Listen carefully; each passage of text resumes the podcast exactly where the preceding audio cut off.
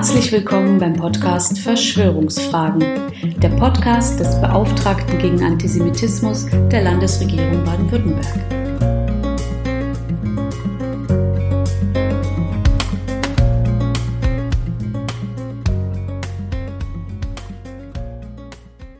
Heute, am 30. Juli 2021, veröffentlicht das Deutsche Institut für Normung einen neuen Vorschlag für die Buchstabiertafel. Damit wird ein historisches Unrecht wiedergutgemacht, das bis in die NS-Zeit zurückreicht.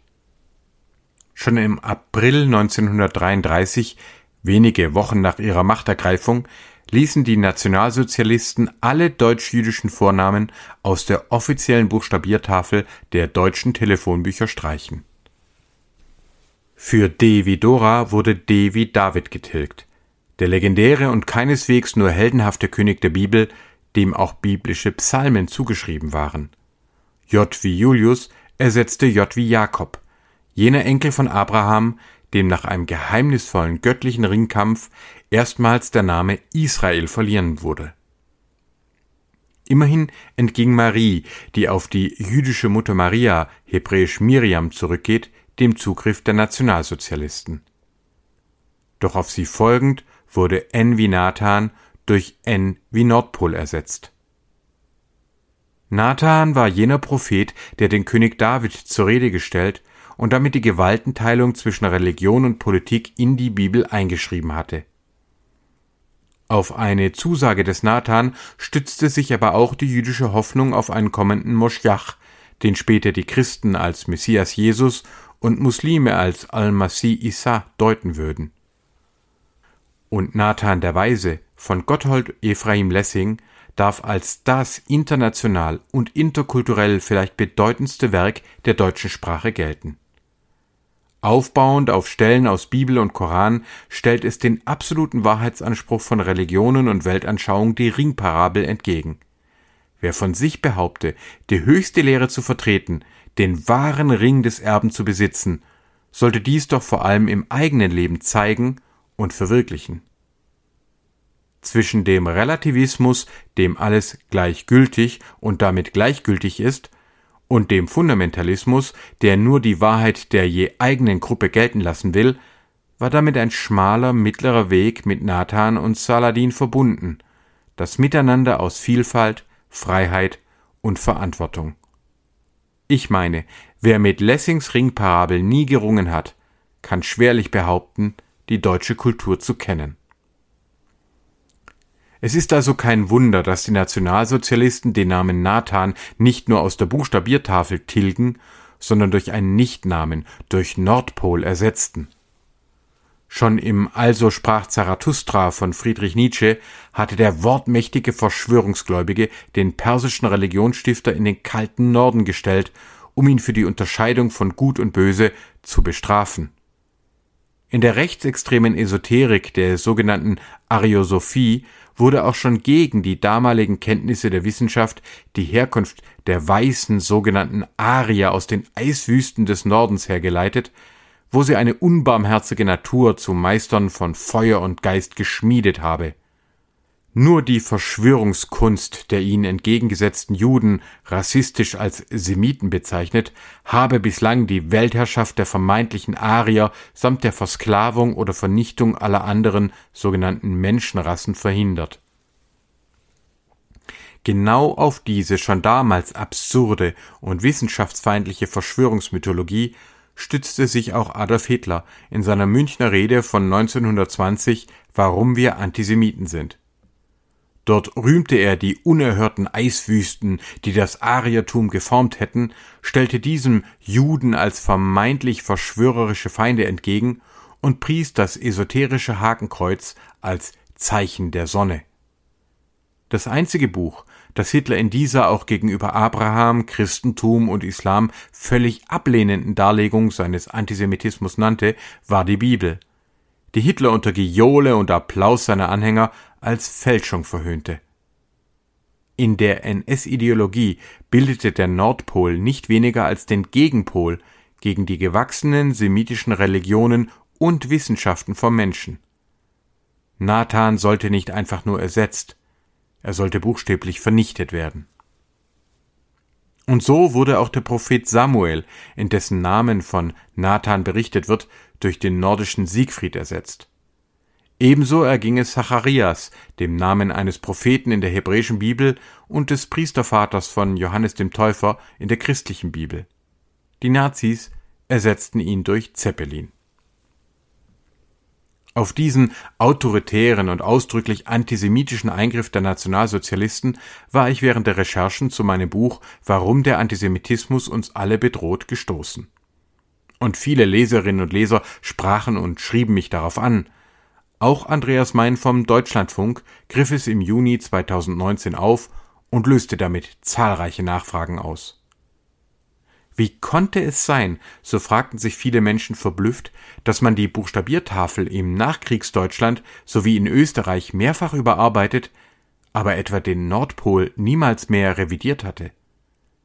Es gab doch zahlreiche Institute und Lehrstühle der Sprachwissenschaften bis hin zur Germanistik, mächtige Verbände wie den Deutschen Philologenverband und den Deutschen Journalistenverband, das Goethe-Institut und die Fachgesellschaft für deutsche Sprache, deren Worte und Unworte des Jahres es sogar regelmäßig in die Tagesschau schafften. Es gibt die Institution des Duden Verlages, eine deutsche Akademie für Dichtung und Sprache, das Leibniz Institut für deutsche Sprache und einen Rat für deutsche Rechtschreibung. Doch auch nachdem die Zuständigkeit für die Buchstabiertafel 1983 an das Deutsche Institut für Normung DIN übergegangen war und es also Ansprechpartner gegeben hätte, gab es auch aus den Sprachwissenschaften lange keine breite Diskussion und keinen öffentlichen Vorstoß zur Wiederherstellung der Weimarer Buchstabiertafel. Am mangelnden Interesse an der Entwicklung und Normierung der deutschen Sprache kann es kaum gelegen haben. 1985 legte eine große und gemeinsame germanistisch besetzte Konferenz aus der Bundesrepublik Deutschland, der damals noch existierenden Deutschen Demokratischen Republik sowie aus der Schweiz und aus Österreich gemeinsam ausgearbeitete Vorschläge für eine Rechtschreibreform vor. Nach intensiven Beratungen und Anhörungen kam es zur deutschen Rechtschreibreform von 1996, die zu hoch emotionalen Debatten bis ins Parlament sowie zu mehreren Verfassungsklagen führte. Die Deutsche Akademie für Sprache und Dichtung zog dabei sogar Parallelen zu einer vom NS geplanten, aber nie durchgeführten Rechtschreibreform von 1944 und erstellte sogar eine Untersuchung Rechtschreibreform und Nationalsozialismus. Außerdem präsentierte sie einen Kompromissvorschlag, der in eine Überarbeitung der Rechtschreibreform ab 2004 einfloss. Auch heute noch ist die hohe Emotionalität der deutschen Sprachdebatten am eigenen Leibe zu erfahren. So schrieb ich unlängst einen Artikel über Antisemitismus und die Bedeutung der Alphabetschrift für das Magazin Das Goethe. Entsprechend der redaktionalen Richtlinien wurde mein Text dabei um Gendersterne ergänzt und zum Beispiel die von mir verwendete Formulierungen Jüdinnen und Juden durch Jüdsterninnen ersetzt. Persönlich halte ich von dieser Schreibweise gar nichts, hätte es aber auch für überzogen gehalten, dafür einen ganzen Artikel platzen zu lassen. Also akzeptierte ich die Änderung und prompt hagelte es wütende und teilweise beleidigende Schreiben und E-Mails ausschließlich älterer Männer, oft mit akademischem Titel. Einige Wochen später schrieb ich einen Artikel Antisemitismus, ein Thema für alle, für die jüdische Allgemeine, der sogar zum Leitartikel der Wochenausgabe erhoben wurde. Darüber freute ich mich sehr, wenn mir die Redaktion auch freundlich mitteilte, dass sie diesmal Jüdinnen und Juden zu Juden kürzen würde. Sie dürfen gerne raten, welche Rückmeldungen ich nun wieder dazu bekommen habe. Wenn es um Sprache und vor allem Schrift geht, verstehen viele Deutsche keinen Spaß. Und wenn ich mich selbst einmal wieder über eine in meinen Augen allzu aggressive Schreibweise oder ein allzu dummes Wort ärgere, so rufe ich mir als Vorbild die vielleicht bekannteste Richterin der Erde ins Gedächtnis, die leider letztes Jahr verstorbene Ruth Bader Ginsburg.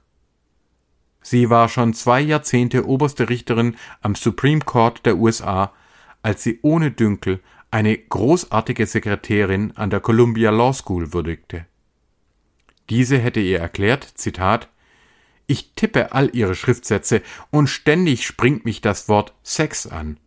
Ist Ihnen denn nicht klar, dass man bei diesem Wort nicht zuerst an das denkt, woran die Richter dabei denken sollen? Benutzen Sie lieber Geschlecht. Das ist ein schöner Begriff aus der Grammatik. Das verhindert störende Assoziationen. Zitat Ende. Ich glaube also wirklich, dass Größe auch darin besteht, der eigenen Sprache und Schrift immer wieder die Chance auf neue Experimente und Entwicklungen zu geben. Dafür ist es aber wichtig, sich über die eigenen, oft vorbewussten Wahrnehmungen und Gefühle dazu klar zu werden. Und damit sind wir in Deutschland leider noch nicht sehr weit gekommen. Mir war also völlig klar, welche Widerstände es auslösen würde, wenn ich nun endlich öffentlich dafür plädieren würde, die antisemitische NS-Arisierung der Weimarer Buchstabiertafel aufzuarbeiten und zurückzunehmen. Es würde jede Menge auch toxischer Reaktionen auslösen. Aber ich hatte auch die Befürchtung, dass die NS-Traditionen weitere Überarbeitungen überstehen würden. Ja, dass das Buchstabieren schließlich aus der Normung genommen würde und die NS-Eingriffe dann bis in alle Ewigkeit stehen bleiben würden. Das hielte ich gerade auch als Autor, der Schrift und Sprache liebt, nun wirklich für eine Schande. Also wandte ich mich mit einem Schreiben an das Deutsche Institut für Normung in Berlin und wurde positiv überrascht. Die Kolleginnen und Kollegen dort erkannten sehr schnell, dass hier Handlungsbedarf bestand, beauftragten den Ausschuss Text- und Informationsverarbeitung für Büroanwendungen mit einer Reform und luden mich ein, darin mitzuwirken. Dabei zeigte sich aber auch, dass meine ursprüngliche Idee einer bloßen Wiederherstellung der Weimarer Tafel auch ihre Tücken haben würde. So standen damals in der Version von 1926 neunzehn männliche, nur fünf weiblichen Namen und fünf neutralen Begriffen gegenüber. Würde man aber daran gehen und etwa die ebenfalls biblische Deborah für den David und die gerade durch eine Hashtag-Debatte zu Recht prominente Ich bin Hannah für den Heinrich zu nehmen, so stellte sich selbstverständlich die Frage nach weiteren Ethnien und Religionen. Wie weit sollte man also die damalige Tafel öffnen und wie würde es wiederum wirken, beispielsweise nur einen türkisch-männlichen, einen englisch-neutralen und einen russisch-weiblichen Namen aufzunehmen? Ich musste einsehen, statt der meinerseits gewünschten würdigen Wiederherstellung der Weimarer Tafel würde sich ein verkrampftes und womöglich ungewollt lächerlich wirkendes Ergebnis einstellen. Auch die Idee, einfach das internationale Buchstabieralphabet im Alltag gerne als NATO-Alphabet bezeichnet, zu übernehmen, konnte die Fachleute nicht überzeugen.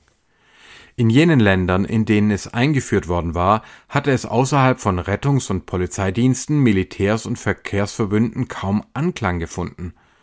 Auch zum Beispiel die Briten sprachen in ihrem Alltag einfach nicht von Yankee, Foxtrot, Bravo, sondern griffen auf Erinnerungen und spontane Schöpfungen zurück. Die deutschen Umlaute und Symbole für sch oder scharf s gab es gar nicht.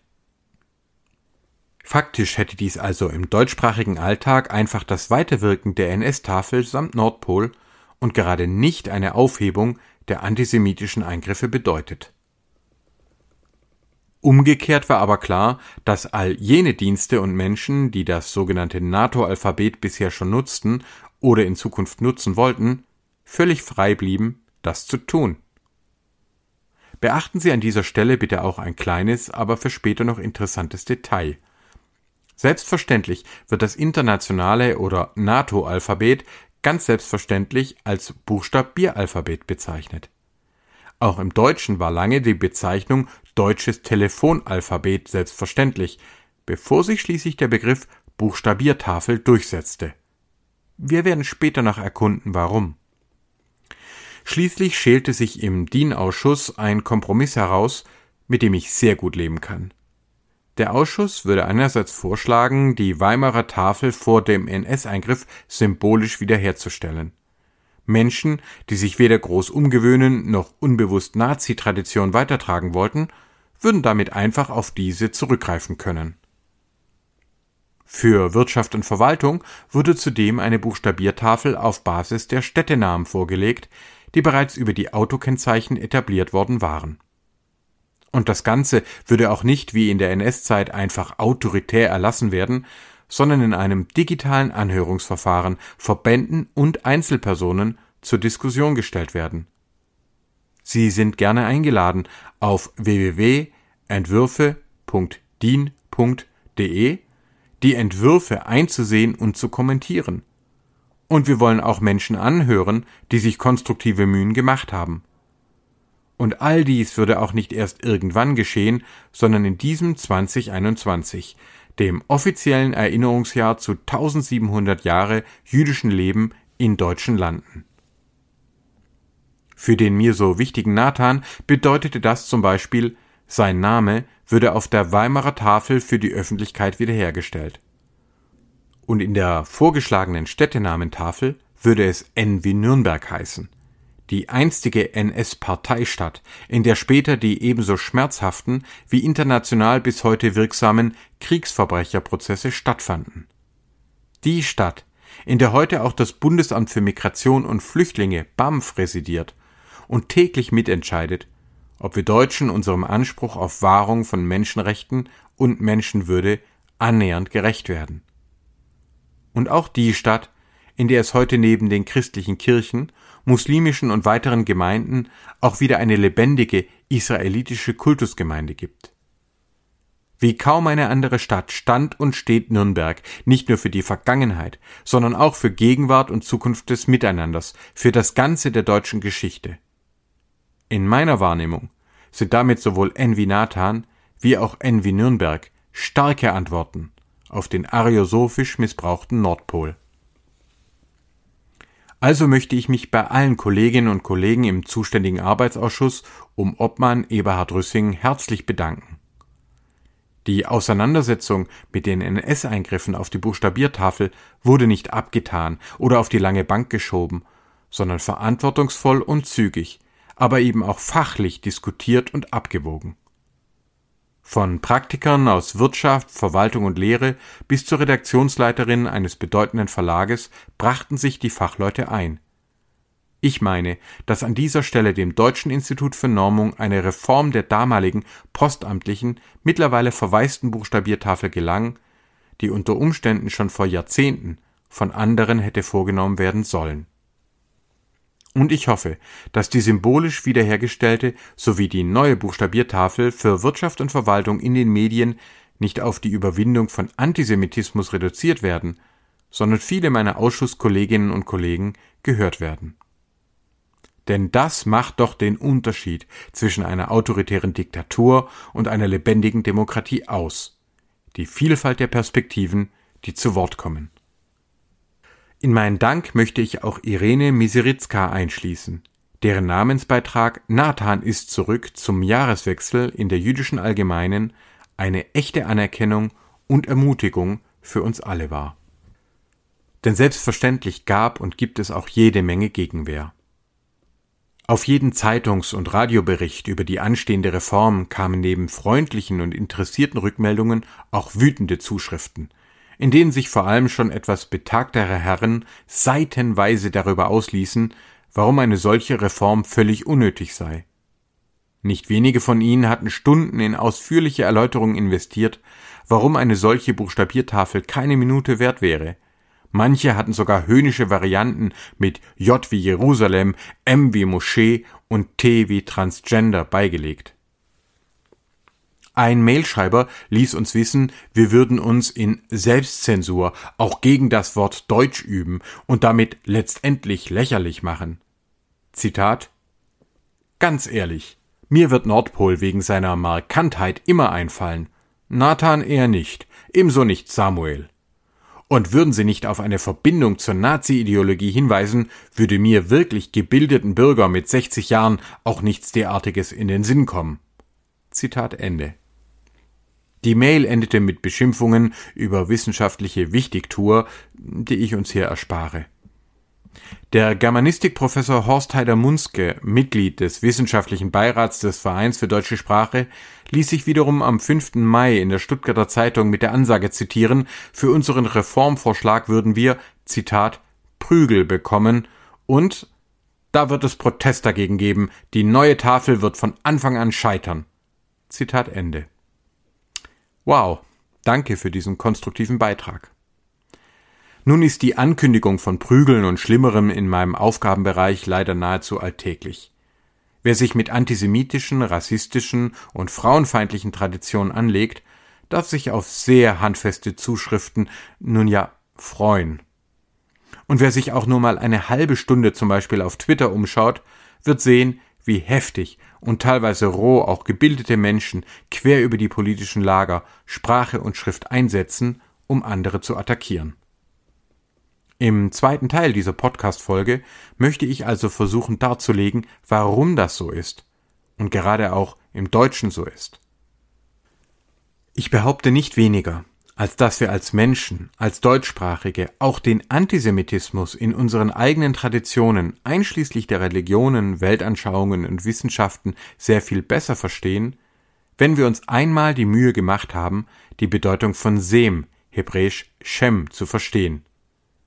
Mir ist klar, die Zusammenhänge gehen über das Alltagswissen hinaus und sind nicht leicht zugänglich. Aber wenn wir uns die Mühe machen, dann verstehen wir es besser und sehen wir klarer. Erlauben Sie mir dabei mit einer Erläuterung eines Zitates einzusteigen, das ich dem Deutschen Institut für Normung zum heutigen Tag gab. Es lautet Wir können die in Teilen schmerzhafte Historie der Buchstabiertafel nicht ungeschehen machen. Mit dieser Darstellung wollen wir die Eingriffe aus der NS-Zeit aber zumindest symbolisch heilen. Zitat Ende. Manche Menschen werden sicher behaupten, eine Darstellung von Vergangenem könne oder solle gar nicht schmerzhaft sein.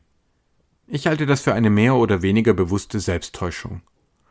Wann immer wir uns durch Medien wie Sprachen, Schriften oder Bilder die Geschichte realer Menschen vergegenwärtigen, betrifft uns dieses auch selbst. Insofern verstehe ich den Einwand des wütenden Lesers sogar, der beim Buchstabieren nicht an die NS-Geschichte erinnert werden wollte. Denn ja, das schmerzt und weckt bei manchen auch falsche Schuldgefühle. Allerdings ist niemand heutiges an den NS-Verbrechen schuld, und es waren auch nicht heutige Wissenschaftlerinnen und Wissenschaftler, die sogar noch die Buchstabiertafel antisemitisch verunstaltet haben. Es waren die Nationalsozialisten. Statt also mit Wut und Verdrängung von Schuldgefühlen zu reagieren, halte ich es für klüger, sich der Geschichte zu stellen und durch die Erinnerung in ein gemeinsames, besseres Morgen zu gehen. Es liegt an uns, ob der Nathan wiederentdeckt und wie Nürnberg in Zukunft wahrgenommen wird. Symbole sind nicht harmlos und wirkungslos, auch wenn das leider immer noch oft behauptet wird. Aber aus Worten, Schriftzeichen und Bildern erschaffen wir erst unsere sozialen Realitäten, wie Beziehungen, Unternehmen, Staaten, Religionen, Weltanschauungen, Wissenschaften und Technologien, auch unsere Texte und Podcasts. Yuval Noah Harari hat dies in seinem Sapiens so beschrieben. Zitat Der echte Unterschied zwischen uns und Schimpansen ist der mythische Klebstoff, der große Zahlen von Personen, Familien und Gruppen zusammenbindet. Zitat Ende. Wenn also zum Beispiel im Angesicht von Klimakrise und Starkregen gesagt wird, es sollte jetzt nicht nur Symbolpolitik stattfinden, so ist doch damit die Hoffnung verbunden, dass sich Symbole verändern sollten. Etwa die Kontostände von Betroffenen, Geldscheine, bei denen es sich selbstverständlich um mit Tauschwerten versehene Symbole handelt, und Gesetzestexte, die etwa sicherere Baugebiete ausweisen und der weiteren Erhitzung unseres Planeten entgegenwirken. Der wohl bekannteste Philosoph der Digitalisierung, Jaron Lanier, selbst Sohn einer Holocaust-Überlebenden, ging sogar noch tiefer und meinte, Zitat, ein Symbol ist ein Trick, der aus Effizienzgründen angewendet wird. Zitat Ende. Über Symbole wie Worte, Schriftzeichen und Bilder können wir Zusammenhänge unendlich viel schneller aufnehmen und ausdrücken. Und jeder und jede von uns kennt ein ganz persönliches Symbol, den eigenen Namen. Ob es um Naturphänomene oder andere Lebewesen geht. Wir Menschen brauchen Namen, um sie uns vorstellen, erzählen und buchstäblich begreifbar machen zu können. Franz Rosenzweig schrieb deswegen sogar vom Einbrechen des Namens in das Chaos des Unbenannten. Er verwies darauf, dass laut der Bibel Gott die frisch geschaffenen Menschen mit der Gabe versehen habe, den Tieren eigenständig Namen zu geben, die wiederum Wirkung entfalteten. Hans Blumenberg kommentierte dazu Zitat Alles Weltvertrauen beginnt mit den Namen, zu denen sich Geschichten erzählen lassen. Zitat Ende. Diesen Umschwung von Weltangst zu Weltvertrauen, von einem unberechenbaren, absoluten Gott zu einem sich selbst an Recht und Schrift bindenden Gott, fassten die frühen Schriftgelehrten in das Symbol des Regenbogens, den Noahbund.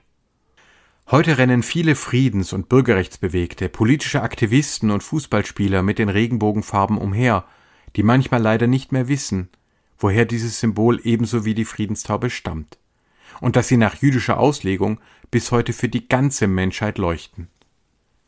Auch im Begriff des Antisemitismus steckt ein biblischer, ein noachidischer Name. Der Noahsohn Sem, hebräisch Shem, trägt den mächtigsten aller Namen, nämlich Name.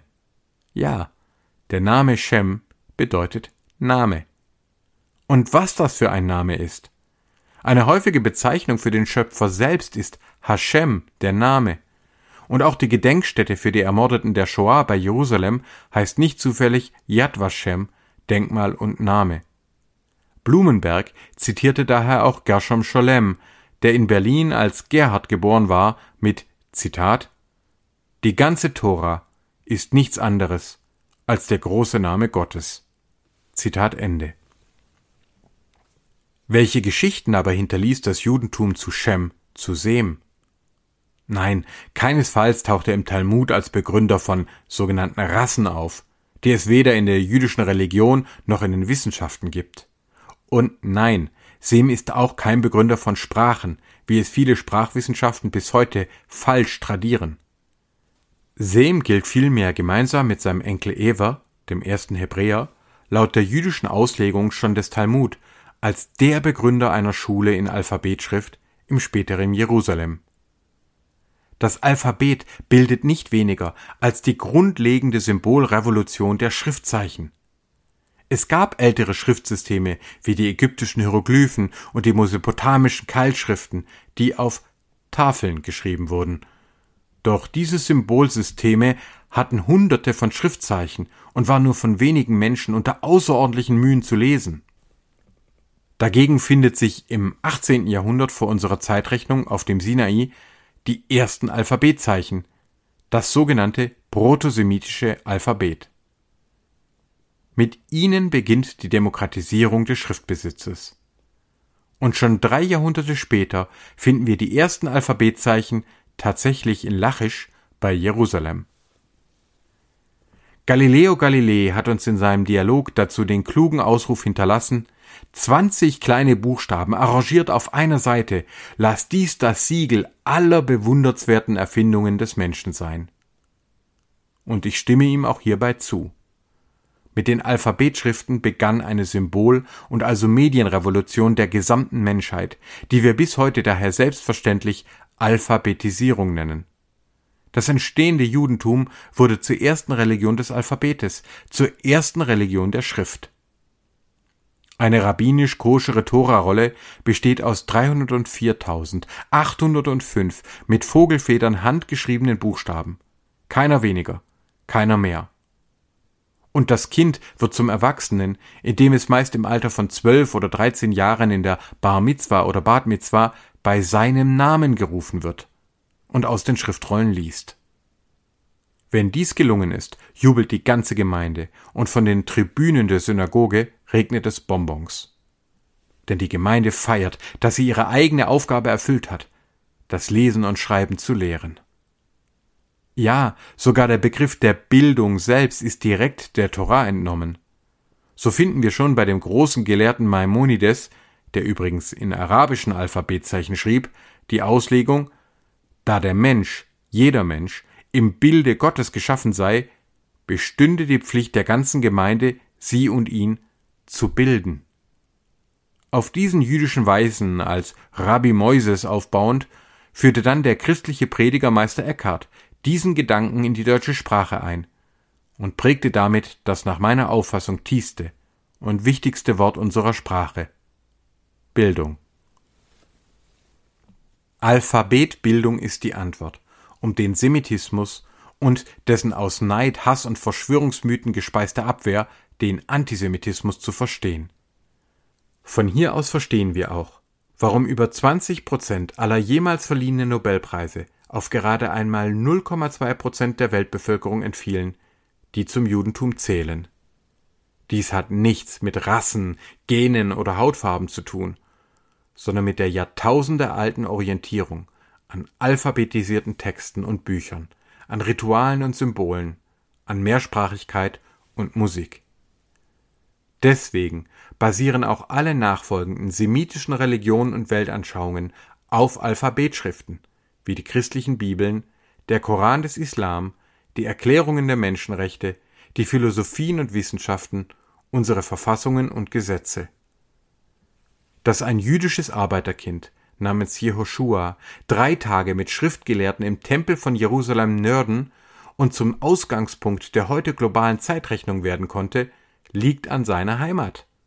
Nur im damaligen Israel gab es bereits die religiöse Pflicht, möglichst alle Kinder lesen und schreiben zu lehren. Der deutsch-jüdische Maler Max Liebermann hat in seinem Gemälde Der zwölfjährige Jesus im Tempel von 1879 bereits verstanden, was viele damals und manche bis heute nicht wahrhaben wollen. Kein Wunder, dass es umgehend antisemitisch-rassistische Abwehr und einen Skandal auslöste. Eine Besprechung dieses Schlüsselgemäldes der deutschen, jüdischen und christlichen Kultur finden Sie in Folge 26 dieses Podcasts. Auch der Buchdruck selbst wurde nicht, wie oft fälschlich behauptet, in Europa erfunden. Er ist seit dem 8. Jahrhundert in China belegt. Die eigentliche Revolution durch Johannes Gutenberg bestand jedoch in der Kombination des Druckes mit dem Alphabet, also mit wenigen beweglichen Lettern. Nun erst mussten nicht mehr ganze Seiten geschnitzt werden, es begann die Zeit der Schriftsteller, die Alphabetbuchstaben aneinanderreihen. Die herrschende Partei Chinas beruft sich bis heute nicht deswegen auf den europäischen Publizisten Marx, weil chinesische Gelehrten weniger gedacht und weniger geleistet hätten. Es waren schlicht die Alphabet-Druckerpressen, die nach den religiösen auch die politisch-säkularen Weltanschauungen hervorbrachten und globalisierten. Im 20. Jahrhundert führten dann auch China und Japan Lautvarianten ihrer eigenen Schriftsysteme ein und haben seitdem ihre eigenen Bildungsoffensiven und Wege begonnen. Ebenso war es keine jüdisch-christliche Weltverschwörung, sondern das Verbot des Druckes arabischer Alphabetbuchstaben vom 15. bis ins 19. Jahrhundert, das die islamischen Reiche zunächst stagnieren und dann abstürzen ließ. Während Europa durch die Reformation ging, das Täuferreich von Münster und den Dreißigjährigen Krieg erlebte, beschleunigten sich die Druckerpressen und Schulsysteme gegenseitig. Bis heute sprechen wir vom zentralen Menschenrecht der Pressefreiheit, obwohl heute kaum noch etwas gepresst, sondern vor allem gesendet und gestreamt wird. Aber ohne Zeitungsdruck hätte es keine Republiken gegeben und ohne Telegraphen keine Computer. Medien sind unser Schicksal im Guten wie im Bösen. Und die Alphabetschriften bilden bis heute die grundlegendsten und mächtigsten Medien der Menschheit. Der Semitismus ist keine Rasse und auch keine Sprachgruppe, sondern die religiöse Tradition auf Basis von Alphabetschrift, die sich zuerst und wegweisend im Judentum ausprägte. Die Alphabetisierung erreichte Deutschland dagegen erst vergleichsweise spät, zunächst durch römische Eroberer und dann jüdische und später christliche Schriftkundige. Ganz selbstverständlich bezeichnen wir daher auch unser deutsches Schriftsystem nach den ersten beiden Buchstaben des hebräischen Alphabetes Aleph für Stier Bet für Haus. Im griechischen Alpha Beta und im deutschen AB haben die Buchstaben schon keine Wortbedeutung mehr. Oder anders gesagt, das hebräische Alphabet braucht kein Buchstabieralphabet, weil es selbst ein solches ist. Wir Deutschen brauchen eines, weil unser Alphabet nicht mehr hebräisch ist. Die jüdische Auslegung der Bibel war dabei so fair anzuerkennen, dass Shem selbst weder der Erfinder des Alphabetes war, noch dessen einzige Variante lehrte. Vielmehr schrieb der Talmud das griechische Alphabet Sems Bruder Japhet zu. Dessen Sohn Gomer wurde von jüdischen Auslegern mit Goten und Germanen verbunden, und dessen Sohn, der Enkel des Japhet, hieß Aschkenaz. Jahrhunderte, bevor überhaupt die Rede von Deutschland sein konnte, wurde unsere Heimatregion nördlich der Alpen schon biblisch als Aschkenas gewürdigt. Und schließlich benannte sich der in deutschsprachigen Regionen ausgeprägte Zweig des Judentums sogar selbst als Aschkenasisch bis heute.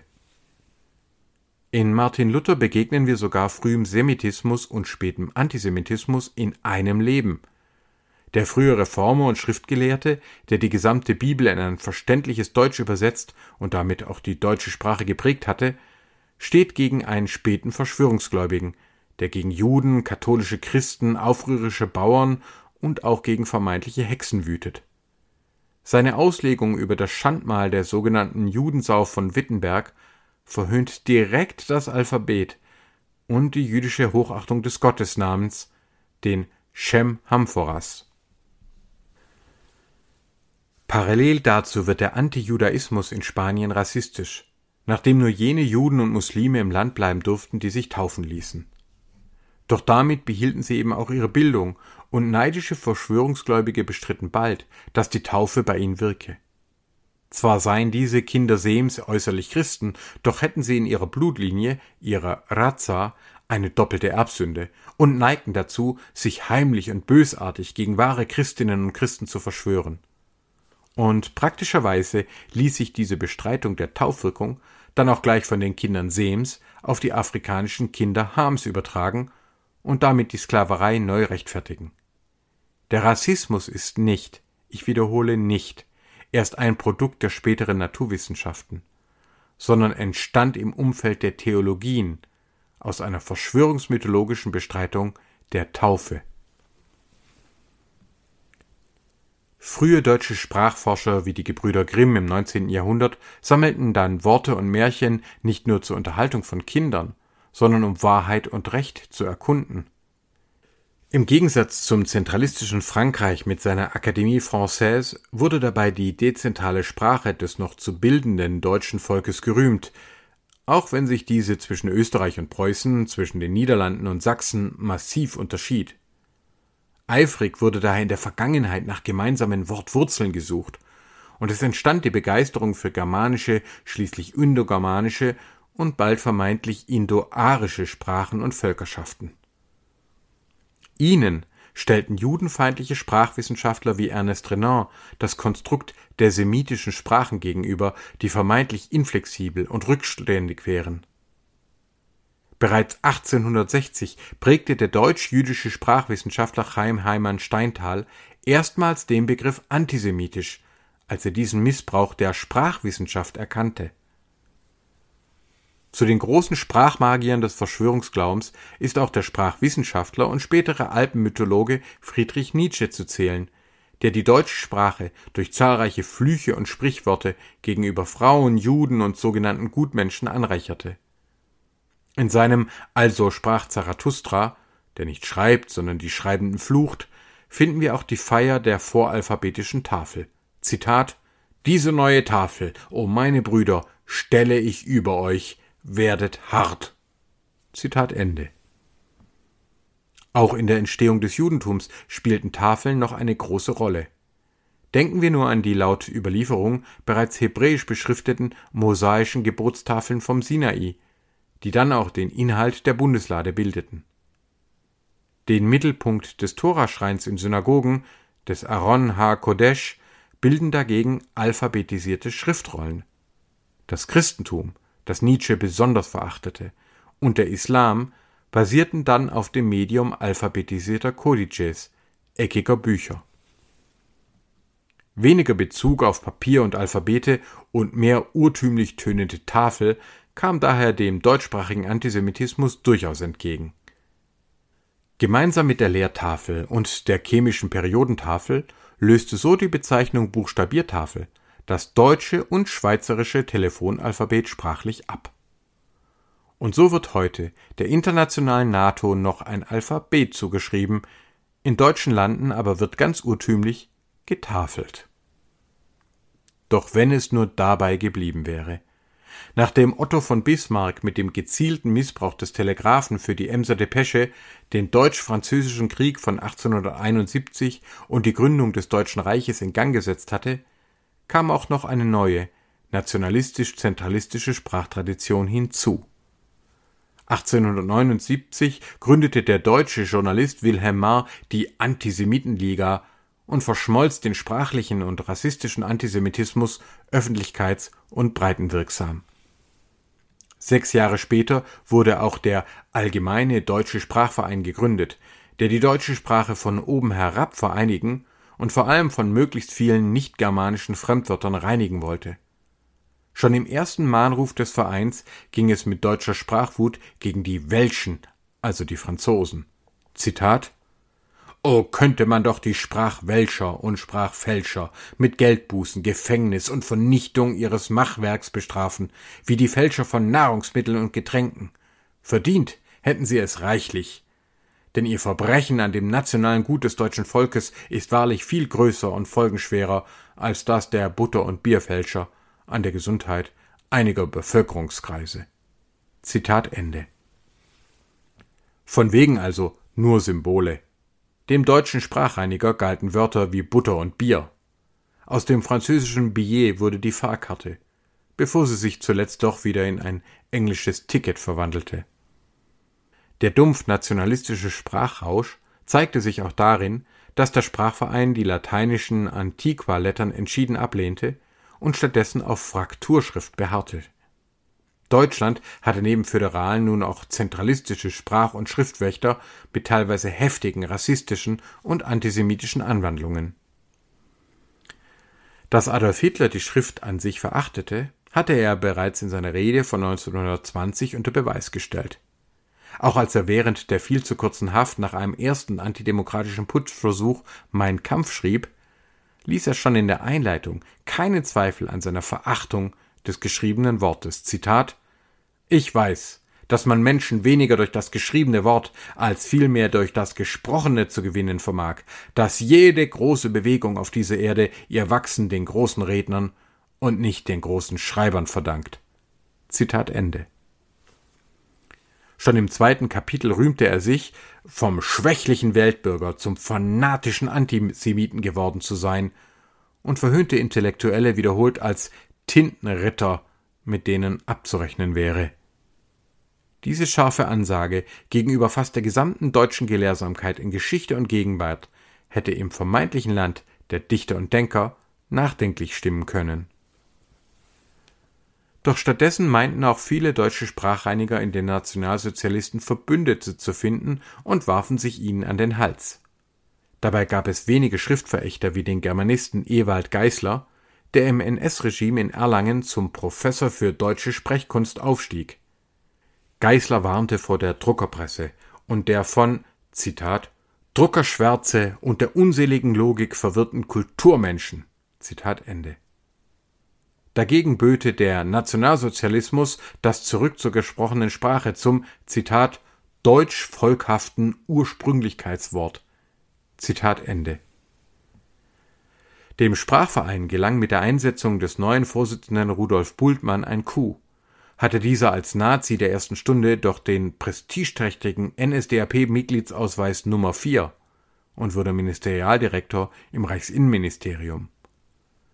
Dass im gleichen Jahr ohne Rücksprache mit Verbänden oder Öffentlichkeit die jüdischen Namen aus der Buchstabiertafel getilgt worden waren, hätte freilich schon zeigen können, dass der NS-Staat keine Mitwirkung von Zivilgesellschaft wünschte doch zunächst berauschte sich der Verein an der NS-Gründung eines deutschen Sprachpflegeamtes um 1935.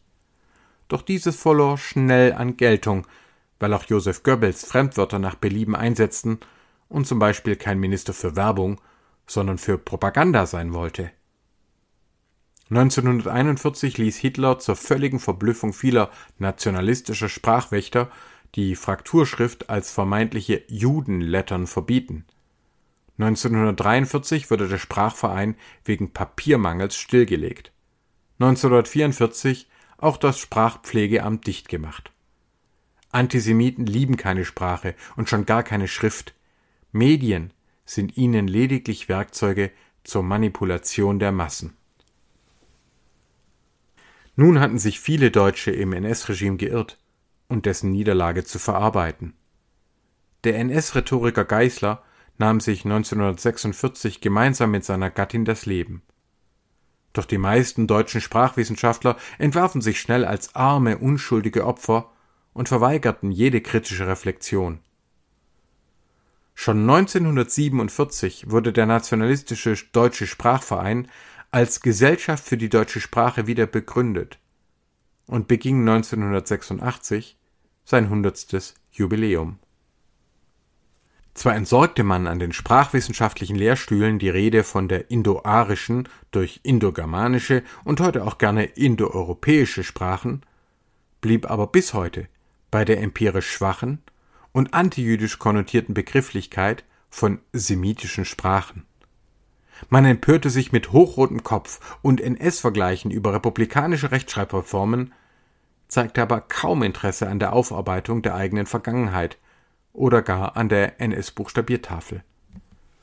Auch dass die übelsten antijüdischen Verschwörungsvorwürfe bis heute nicht nur im rechtsextremen Kompakt-Magazin als vermeintlich wissenschaftliche Verschwörungstheorien geadelt werden, störte die selbsternannten Hüter der deutschen Sprache nicht. Erst heute sprechen wir von Verschwörungsmythen. Wenn ich den Stand der interdisziplinären Zusammenarbeit vergleiche, dann erlebe ich naturwissenschaftliche Biologinnen und Anthropologen, die sich meist sehr intensiv und kritisch mit Fragen des Rassismus und Sozialdarwinismus auseinandergesetzt haben. In den deutschen Sprachwissenschaften samt der zahlreichen Institute überwiegt dagegen nach meiner Wahrnehmung noch eine Haltung von Verdrängung und Herablassung. Das bisherige, allzu lange Versagen an der Buchstabiertafel erscheint nicht als ein Versehen. Es ist noch immer ein deutsch-germanistisches Programm. Gerade weil ich Alphabetschrift und unsere deutsche Sprache nicht nur täglich anwende, sondern tatsächlich liebe, sehe ich die fehlende Auseinandersetzung mit dem tradierten Antisemitismus in den deutschen Sprachwissenschaften dabei nicht nur mit Bedauern, sondern mit Sorge.